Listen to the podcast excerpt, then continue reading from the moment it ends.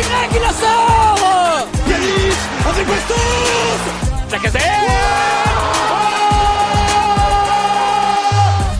Bonjour à tous, bienvenue dans le nouveau podcast du God Olympique. Bon, cette semaine, on a, on a le moral entre deux eaux. On va pas se mentir avec, euh, avec les deux matchs à débriefer. Donc, le match en Europa League contre le Sparta Prague et le match en championnat contre l'OGC Nice à l'Alliance Rivera euh, ce week-end. Comme d'habitude, les gars, on vous, on vous remet dans le contexte. On tourne, on est lundi soir. Le podcast sur le mercredi matin, vous le savez.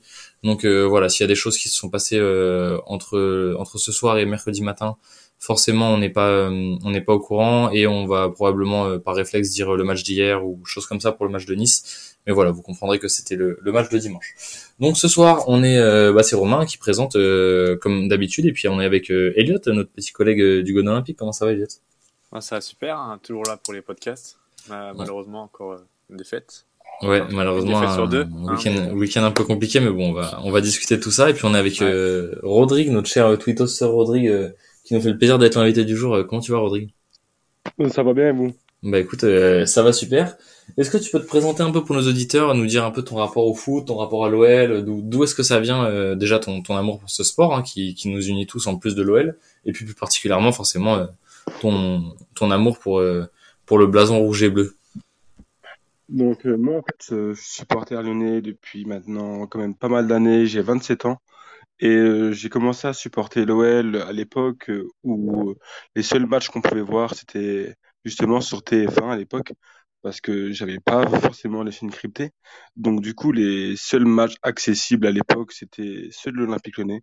Donc euh, à l'époque, euh, je suivais essentiellement cette équipe et je suis toujours resté euh, attaché à cette équipe. C'était bah, justement l'équipe de, de la grande époque avec Juninho.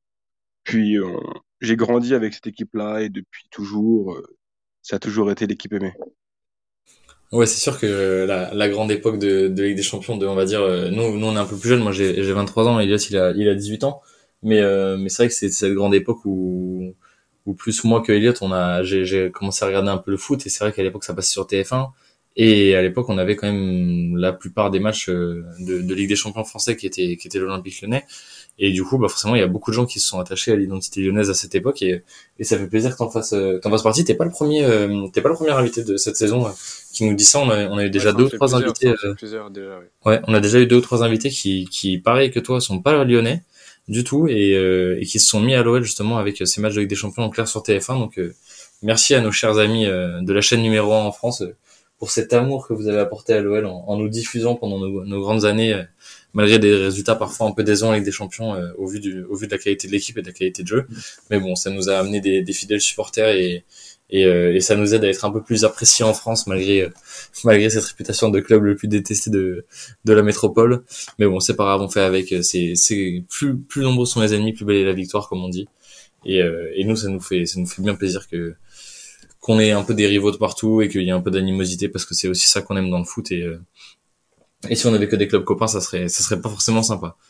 Les gars, on va parler aujourd'hui euh, d'une semaine bien chargée. Donc dans le podcast de la semaine dernière, on a débriefé le match contre l'AS Monaco qui s'était qui s'était plutôt bien passé.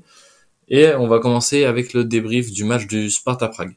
Donc, euh, bah toi, Rodrigue, si tu commences, qu'est-ce qu'est-ce que t'en as tiré de ce match à, rebondissement Clairement, euh, quand, on voit la qualité de jeu de la, première demi-heure notamment, moi j'étais très inquiet perso. Euh, de même. Euh, la première demi-heure, c'était quand même. Euh, bah, j'avais le, moral entre les chaussettes. C'était quand même. Bah, je j'y croyais pas. Je, reconnaissais pas l'équipe qu'on avait vue sur ce début de saison. Mais en fin de première mi-temps, on voyait qu'on recommençait à prendre bah, le dessus et j'étais convaincu que si on arrivait à marquer au moins un but avant avant la mi-temps, on aurait pu au moins espérer euh, au moins une victoire, euh, au moins au moins un match nul euh, sur sur le match. Donc on a réussi à, à réduire le score avant la mi-temps et j'étais convaincu que ce match on ne pouvait pas le perdre. Je pensais pas du tout qu'on allait en, en, mettre quatre sur sur le match, mais donc du coup j'étais vachement vachement fier et on, on a vu une équipe lyonnaise qui avait un très très gros caractère, ce qu'on ne voyait plus depuis quand même très longtemps.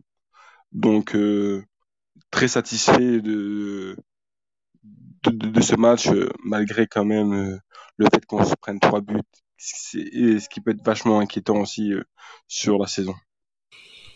C'est vrai que défensivement, on en reparlera aussi avec le match, le match contre Nice, mais ça fait six buts encaissés en deux matchs et et on est on n'est pas du tout rassurant d'un point de vue défensif, même si c'est vrai qu'on produit un peu de jeu. toi, Elliot, comment tu comment tu justifies un peu peut-être ce ce manque d'envie, ce manque d'agressivité face à Prague et, euh, et derrière la, on va dire la, la, motivation qui est revenue, euh, qui a notamment été amenée par ce but un peu, un peu pas, pas miraculeux de de Kartoko Kambi, mais qui, qui a été qui a été fait en une passe hein, de Boateng, qui est, qui est une passe absolument géniale, mais qui n'est pas, euh, on va dire résultant d'une vraie action de jeu et d'une vraie occasion de but. On va dire que c'est une passe une passe de génie qui a permis de, de se retrouver devant devant la cage avec un très bon appel aussi. Mais Comment tu comment analyses un, tel retour de situation? Bah Moi, je n'ai pas vraiment de justification à donner. Après, c'est vrai qu'on est, on est souvent en difficulté dans les débuts de match et euh, il nous faut vraiment un, élément déclencheur qui est, qui est, souvent un joueur. Donc là, comme on a, comme on a vu euh, contre Prague, euh, les 20, 25, 30 premières minutes étaient très très difficiles. On prend les deux buts qu'on ne doit jamais prendre. Et on a un élément déclencheur, moi, que j'ai trouvé, c'était Guimarães qui, a vraiment, qui s'est vraiment mis à jouer et qui a, fait, qui a très bien fini la première mi-temps. Et cet élément déclencheur a vraiment remis l'équipe dans le match. Et comme euh, Paqueta le fait quasiment à tous les matchs, à chaque fois qu'il rentre, donc là il était remplaçant, donc du coup c'est vraiment Guimarães qui a apporté. Et puis contre, contre Nice dimanche, c'est lui aussi Paqueta qui a apporté, qui a apporté le, le, second souffle à, l'OL. Mais c'est vrai que on, les débuts de match sont vraiment compliqués pour l'OL. Et il faut vraiment qu'il y ait un joueur qui, se, qui, sorte, qui sorte de l'ordinaire pour euh, sortir un gros match, pour que l'équipe euh, avance, parce que euh, si aucun joueur vraiment ne, ne sort un gros match, on voit que l'équipe est vraiment en difficulté contre n'importe quel, quel, quel, adversaire. Ouais, c'est vrai qu'on n'a pas forcément été hyper, hyper en confiance, on va dire, entre guillemets, et, c'est un peu inquiétant parce que on peut faire le parallèle un peu contre Nice. On a l'impression que cette équipe, il lui suffit d'un tout petit élément perturbateur euh, que ça soit une difficulté à rentrer dans le match, par exemple, euh, on va dire, euh, comment dire, par manque de motivation ou par manque d'implication ou parce que voilà, on met un peu de temps à sortir la tête du vestiaire, ou alors un match qui se passe bien avec un petit même une faute ou un but un peu encaissé bêtement ou un carton jaune qui va ensuite potentiellement amener un deuxième un deuxième jaune avec un rouge ou un peu d'agacement pour un but refusé ou des choses comme ça. On a l'impression que la moindre petite poussière va venir complètement euh, casser l'engrenage lyonnais et, euh, et, vraiment mettre le moral dans les chaussettes et, et enlever toute euh, toute motivation. Enfin, je sais pas ce que ce que t'as ce que t'en penses, Rodrigue, mais j'ai moi j'ai eu le sentiment que en première mi-temps, notamment contre Prague, même si c'était moins le cas dans les dix dernières minutes, on avait une équipe qui avait qui avait peur de jouer, qui avait peur de prendre des initiatives et qui attendait un peu que ça se passe. Qui était et qui était plus dans la réaction que dans l'action et, qui était même à peine dans, dans la réaction on va dire. Non non mais je suis totalement d'accord avec ton analyse. Et j'arrive pas à comprendre pourtant c'est totalement contraire un peu à la philosophie euh, qu'on qu'on entend dans la communication sur la direction sur sur le coach même les joueurs. Et je, trouve qu'il y a un paradoxe entre bah, l'action et ce qu'ils font alors, euh, ça va être sur certains moments, comme tu, comme tu dis, et ça peut être des, des éléments euh, un peu en, boule de neige euh, sur le match et la situation peut totalement devenir catastrophique. Mais on a quand même vu sur sur la sur la deuxième mi-temps qu'on qu'on avait réussi quand même à, à vachement bien réagir. Mais donc du coup, j'arrive pas à comprendre. Et sur le rouge qu'on se prend sur le match de Prague, on, on le voyait, on le voyait venir. On le sentait venir.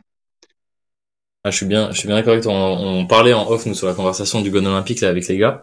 Et euh, moi je l'avais, moi je l'avais annoncé. Hein. Euh, je sais plus, euh, je sais plus quand c'était Elliot, mais euh, une petite dizaine de minutes avant qu'il le prenne, euh, il avait déjà fait une faute un peu limite et j'avais dit vous allez voir, ça, ça pue le rouge pour Gusto et tout. Et voilà, il a, il a pas dérogé malheureusement. Il s'est fait avoir l'expérience et et ça nous met ça nous met dans la sauce. Clairement, ça nous met dans la sauce. On a un gros problème avec les cartons et surtout les cartons rouges cette année. Que j'ai regardé, on a pris cette année 5 rouges sur 14 matchs et 3 rouges sur les 4 derniers matchs. Donc, euh, je crois même qu'on en a, je crois même qu'on en a pris 6 hein, avec le, celui de celui de Nice. Hein. Il me semble, il me semble Ah que ouais? j'ai vu, il me semble que j'ai, compté Ok, 6, ouais. peut-être. Mais donc, du coup, c'est sûr que si, si- si on fait euh, quasiment la moitié de nos matchs à 10 contre 11, tu m'étonnes que les joueurs sont encore plus fatigués. Quand tu rajoutes un calendrier qui, est très très chargé avec, des, équipes euh, qui, sont, euh, qui sont adversaires euh, principales de Lyon, enfin, tu peux pas, c'est sûr que tu peux pas gagner des matchs à 10 contre 11 en étant fatigué tout le temps. C'est pas, pas, possible. Donc, il va vraiment falloir changer cette agressivité, surtout c'est des rouges qui, sont bêtes. Vraiment, celui de Gusto, comme tu as dit, il était passé à la limite de prendre un rouge juste avant et il a pas besoin de venir faire, faire cette faute bête. Ah oui, parce que il, sur l'action où il prend le premier jaune, euh, il est, il passe pas loin de prendre un rouge direct pratiquement. Donc euh, franchement, c'était, c'était clairement les pieds sur le ballon, mais avec une agressivité euh, beaucoup trop importante et, et un positionnement de la semelle euh, beaucoup trop dangereux euh, pour moi. Et, et il était, il était vraiment pas loin. Mais c'est vrai que là où tu as raison sur un point, c'est qu'on a peut-être certains joueurs qui manquent de lucidité euh, de par la fatigue. Et, euh, et ça peut poser une première question. Alors évidemment, on va pas tomber sur euh, sur Peter Bosch hein, parce que il, il fait pas il fait pas du mauvais travail et c'est pas parce que voilà il y a, y a quelques mauvais résultats qu'il faut tout de suite euh, l'accabler. Hein, c'est pas du tout c'est pas du tout l'idée du prochain sujet.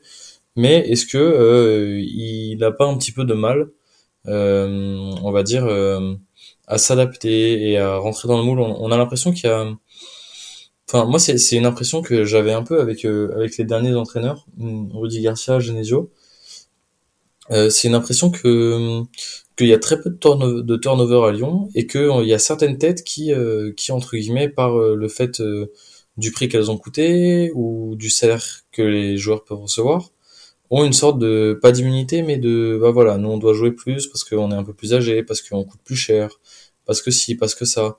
Et euh, que c'est pas forcément toujours la vérité du terrain qui qui prime. Et, euh, j'ai l'impression que Peter Bosch qui était venu justement en, en prônant euh, pendant toutes ses premières conférences de presse notamment pendant la pré-saison que euh, le meilleur joueur jouerait ben on a l'impression que c'est pas toujours le cas et que que en plus de ça il s'entête un peu avec un 11 titulaire qui fait très peu tourner malgré le calendrier très chargé comme tu l'as dit Elias et des fois c'est enfin je sais pas ce que tu en penses par exemple euh, Rodrigue de- des équipes qui ont été alignées contre contre Prague et Nice mais euh, mais on, on fait très peu tourner dans l'ensemble et, et on se retrouve avec des joueurs fatigués et plus forcément lucides euh, en fin de match. Non, mais après, euh, c'est vrai que on a quand même pas mal de blessés. Là, on est obligé de mettre Paqueta en neuf car euh, on a Slimani et, et Dembélé qui sont qui sont à l'infirmerie. D'ailleurs, je ne sais pas quand ils reviennent. On a on a des mecs qui sont blessés, donc c'est aussi compliqué de de faire tourner complètement. En plus, on a des joueurs qui ont qui ont des qui ont des suspensions, donc euh, c'est quand même compliqué. Mais je pense que là, euh, sur le match contre Nice, comme tu l'évoques, euh, les changements, ils auraient dû être faits dans le match parce que faire des changements à la 88e, euh, je trouve que c'est pas que c'est c'est vraiment pas normal. Et on on se retrouve aussi encore avec euh, la fameuse défense à 5 euh, et on et on se prend le but euh, qui nous met encore dans la merde avec euh, bah, le fait d'en- d'enlever un attaquant et remettre un, un défenseur. C'est vrai que cette fâcheuse tendance à, à être frileux comme ça à Lyon dans les fins de match. Mais après on est, frileux aussi parce qu'on on le sait bien, on a l'habitude de se faire rejoindre, on a l'impression que c'est un scénario qu'on revoit euh, tous les deux matchs ou trois matchs, euh, qu'on ait un but ou deux buts d'avance. Euh, on sait que tant que le match il est pas sifflé, euh, on est capable d'en prendre un. On le voit encore contre Prague. On prend un rouge, on arrive quand même à, mettre un quatrième but, on gagne 4-2, mais on peut pas s'empêcher de prendre deux buts dans le temps additionnel. Euh, un but validé, un but hors jeu qui, qui a été refusé, mais c'est quand même plus que limite. On a presque l'impression que l'arbitre s'est trompé de joueur quand il a sifflé son hors jeu. Donc, euh, donc voilà, on a, on a une incapacité à tenir le résultat. Et euh, c'est vrai que moi j'ai vu beaucoup de gens tomber sur euh, sur Peter Bosch sur les réseaux. Et euh, j'ai envie de vous dire, on peut lui reprocher certaines choses, comme par exemple pas avoir fait les changements euh, très tôt dans le match, etc. Euh, et pas forcément aligner les joueurs qui sont plus en forme, ou alors du moins ça soit en forme, je veux dire, physique ou, ou performant. Mais mais on peut aussi se poser la question des joueurs, parce que ça n'empêche que c'est toujours les mêmes joueurs sur le terrain, c'est toujours avec eux que ça arrive. Et il y a un moment donné où, où il faudrait quand même se poser la question de est-ce que c'est pas simplement les joueurs sur le terrain qui qui manquent un peu de mordant? Enfin, je- moi, moi, j'ai pas vu le match contre Nice, euh, parce que j'étais pas dispo et du coup j'ai vu, euh, je l'ai vu en replay mais en, diagonale de manière assez rapide. Enfin, on, on, prend par exemple un Jérôme, un Boateng qui fait qui fait une passe absolument extraordinaire sur le sur le premier but et qui dans l'ensemble de ce que j'ai compris a pas fait un mauvais match. Mais on le prend sur le premier but niçois et sur le dernier but il est à chaque fois à 2 mètres de son vis-à-vis, en pleine surface de réparation, et bah forcément derrière ça pose des ça pose des problèmes. Denayer c'est la même chose, ça fait plusieurs matchs que c'est comme ça aussi. J'ai l'impression qu'on a un, un, manque d'agressivité derrière qui qui parfois peut être enfin peut être vraiment fatal et, et ça nous fait ça nous fait mal tout ça. Et puis hum, Boateng aussi à Prague, le premier, c'est totalement pour lui également? Ou non, le, le, le deuxième, excuse-moi. Euh, ouais, ouais, ouais. Ou pareil, bah un peu. Euh, c'est plus ou moins. Il, il, a ressemblé un peu au but d'Atal, hein. le premier but d'Atal. Ouais, pratiquement, il. C'est la même chose. Hein. Et pourtant, euh, c'est bizarre. Euh, ça fait longtemps que j'ai pas eu l'impression d'avoir une aussi bonne défense, mais euh, on se prend beaucoup de buts. Oui, sur le papier, ça, sur le papier, il y a deux bons noms qui sont censés être efficaces. Hein. Deux bons noms, et puis même tu peux rajouter Emerson à gauche.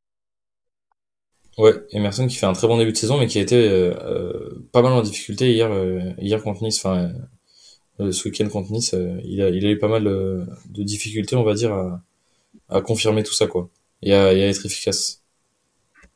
Mais voilà, comme je dis, ça fait longtemps qu'on n'a pas eu aussi bonne défense parce que pour moi, ça fait comme très longtemps. Le gros gros problème de Lyon, pour moi, tous les ans, c'est une défense trop frileuse. Et pour l'instant, ça se confirme encore. C'est, c'est encore la même chose.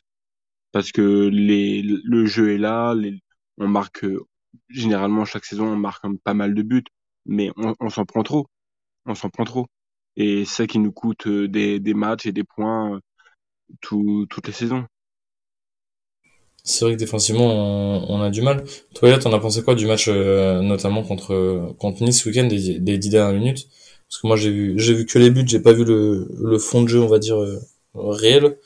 Euh, il y en a un peu marre de, de chier dessus comme ça dans le dernier quart d'heure, alors que alors qu'on a de l'avance quoi. C'est c'est trop enfin c'est c'est trop compliqué de gérer des matchs comme ça parce qu'en plus ça tue ta confiance et euh, et c'est une sorte de, cercle vicieux. Bah je vais peut-être être redondant encore ouais, de ce que vous dites là, mais mais pour moi, il y a une grosse, grosse part de responsabilité de Cadoré parce qu'il n'a pas taclé à 20 mètres de la surface adverse euh, quand tu as zéro danger, que tu gagnes 2-0, qu'il reste 2 minutes, que Nice est complètement abattu, qu'ils attaquent plus du tout.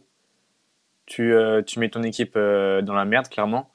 En plus, quand tu as un Youssef Attal qui, qui, rentre, qui fait un, qui fait un match plus, plus que satisfaisant dans les 10 dernières minutes.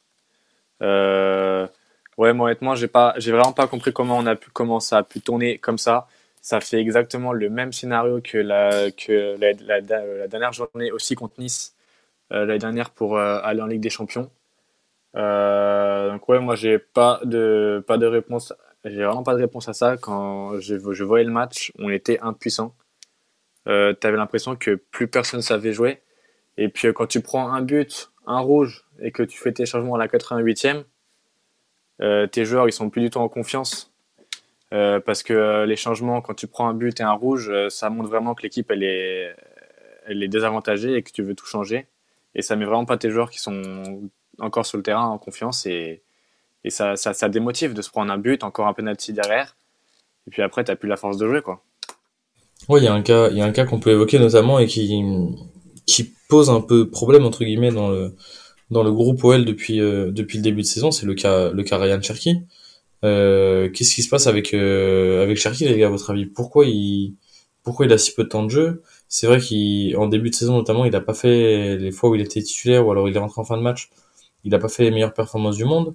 Mais on voit que Kadewere, euh, de ce que j'ai vu ce week-end et de ce que j'ai entendu, euh, ça a été absolument catastrophique. En dehors du carton rouge, avant le carton rouge même, il, il méritait déjà de sortir depuis bien longtemps. Oui, il a raté euh, 1 ouais, par sa... Ça fait 4-1-V1 en deux matchs, ça commence à faire beaucoup. Hein. Par sa performance, ouais. Et et c'est typiquement le genre de match où quand on n'a pas de numéro 9, pourquoi Ryan Cherky il, il a pas sa chance et, et pourquoi il va pas? Euh, Enfin toi, je sais pas ce que tu penses du cas du cas Cherky Rodrigue et de ce que tu penses de lui, mais pour moi c'est le genre de match où on devrait le voir un peu plus et où euh, c'est un peu facile de sanctionner les jeunes parce qu'ils sont jeunes quand ils font pas des très bonnes performances. Euh, pour laisser les mecs euh, enfin je veux dire un un, un Shakiri le gars il a pas fait un seul truc intéressant depuis le début de saison. Il a eu quasiment 15 matchs d'immunité alors qu'un Cherki il rate une passe dans un match tu le revois plus pendant un mois et demi. Et je trouve que ça pose un gros problème de on va dire de management et, et derrière ça peut se retrouver sur le terrain ce genre de choses. C'est vrai que c'est très visible avec Cherki mais on peut le voir avec d'autres gens pareil avec Gusto qui joue plus du tout depuis qu'il a Dubois. Bon, c'est vrai que il a pas fait la meilleure performance de sa vie contre contre Prague, mais en dehors de ça, ça reste un joueur euh, qui, qui mérite d'avoir sa chance au vu des performances de Dubois à chaque fois qu'il est sur le terrain. Euh, c'est c'est des questions qu'il faut qu'il faut se poser. Diomande fait des très bonnes euh, des très bons matchs cette saison notamment, alors que l'année dernière j'étais un des premiers à le critiquer parce que je trouvais qu'il avait du mal. Mais cette année à chaque fois qu'il rentre, il est plutôt bien en place. Un Denayer qui a beaucoup de mal, pareil, il est titularisé tous les week-ends. Euh, sauf quand il était blessé. Euh, est-ce qu'il n'y a pas des questions à se poser sur le sur le management des, des joueurs de banc, on va dire. Euh, enfin, je sais pas ce que t'en penses toi, Rodrigue, mais mais c'est moi je trouve que c'est pas forcément hyper hyper bien géré de la part de, du coach. Euh, concernant d'abord euh, Cherki, si tu me demandais mon avis, je pense que c'est un très bon jeune. Il a des qualités certaines et qui pourrait nous quand même nous donner quand même un très très grand coup de main euh, sur sur euh, sur une saison. Il pourrait faire des très bonnes entrées. Comme hier, j'étais vachement étonné de voir euh, Kadewere jouer à la place de, de Cherki. J'étais étonné de pas le voir rentrer. Oui, surtout que Kadewere a pas fait une, une rentrée fulgurante contre Prague. C'est vrai qu'il a été un, peu plus présent que que, que les, les autres joueurs offensifs entre guillemets hormis Paqueta en première mi-temps et Toko qui avait quand même fait un, un bon match de l'ensemble. Mais, euh, mais Cherki faisait un bon match contre Prague. Et euh, ça, je dis pas le bêtise, Cherki, il a, il a débuté contre Prague. Hein. Je, je, me demande si je suis pas en train de confondre là. Mais, euh, je crois que tu confonds. Ouais, peut-être que je confonds. Je vais vérifier ça de suite. Euh, ouais, non, il, était sur le banc, pardon. Il était sur le banc. C'est euh, c'est Kadewere qui avait commencé déjà déjà contre Prague et il avait eu euh, il avait eu du mal, on va dire. Euh, et, et c'est vrai que là, il est retitularisé une nouvelle fois. Et il montre encore, euh, il montre encore qu'il est très limité comme garçon. Euh, alors que Cherki avait, avait joué contre Monaco et avait, été, avait débuté, avait joué un peu plus d'une heure. Et, et, de mémoire avait fait un, un très, un très bon match contre Monaco et, il, et il était sorti peut-être fatigué ou peut-être juste choix du coach, mais c'était pour moi forcément le premier joueur à sortir à ce moment-là. Et depuis, on l'a pas revu, alors qu'il y avait, y avait clairement des opportunités de le, de le mettre. Et ça, ça pose problème de, de voir ça parce que c'est un jeune et derrière, euh, il faut savoir les gérer, s'en occuper. Après, c'est vrai qu'on n'est pas en interne, on sait pas ce qui se passe, mais mais ça, ça pose la question de du management de joueurs quand tu sais que t'as pas de numéro 9 euh, parce que Slimani et Dembélé sont blessés. Il faut savoir gérer son groupe, il faut savoir faire tourner.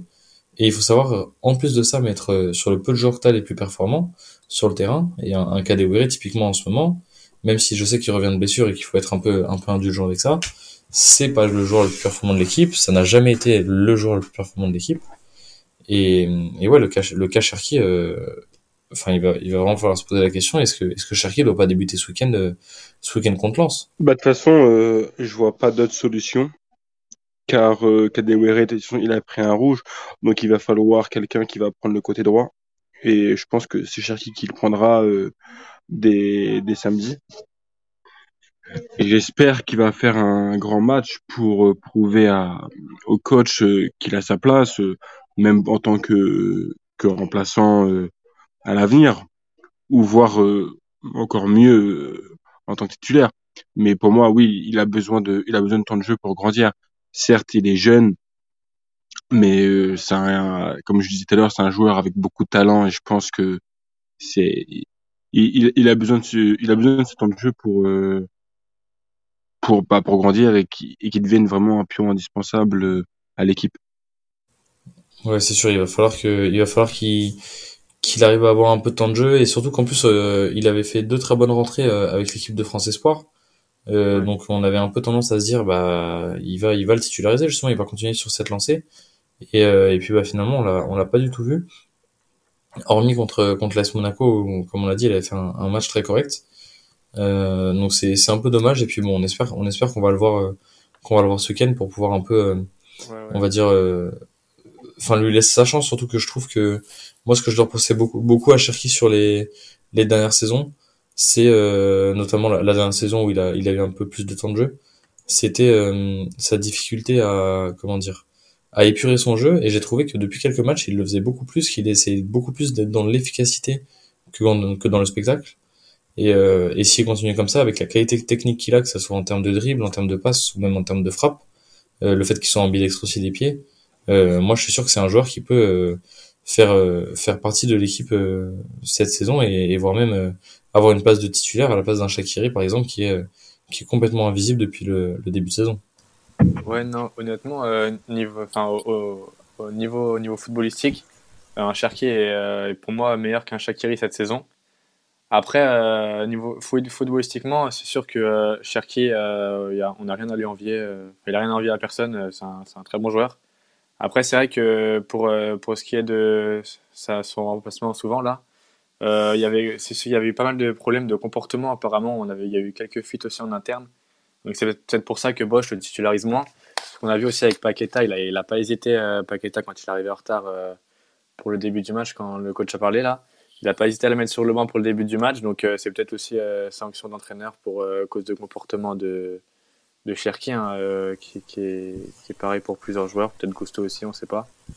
Mais euh, c'est sûr que niveau, niveau football, euh, un Cherki a largement sa place euh, titulaire comparé à un Shakiri qui a absolument rien apporté depuis, depuis sa venue à l'Olympique Lyonnais. Surtout que c'est typiquement le genre de joueur qui va s'améliorer euh, avec le temps de jeu qu'il va avoir.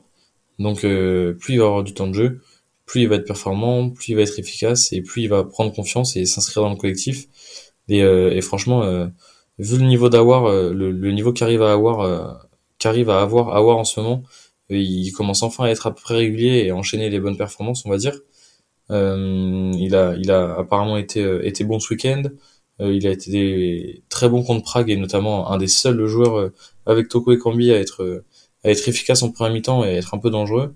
Donc si s'il arrive à garder ce niveau-là avec un Paqueta, un Cherki et éventuellement un Dembélé qui revient de blessure et qui même si dans le jeu on sait que c'est un peu plus compliqué, arrive à être la machine à but dont on a besoin et le, le finisseur dans la surface.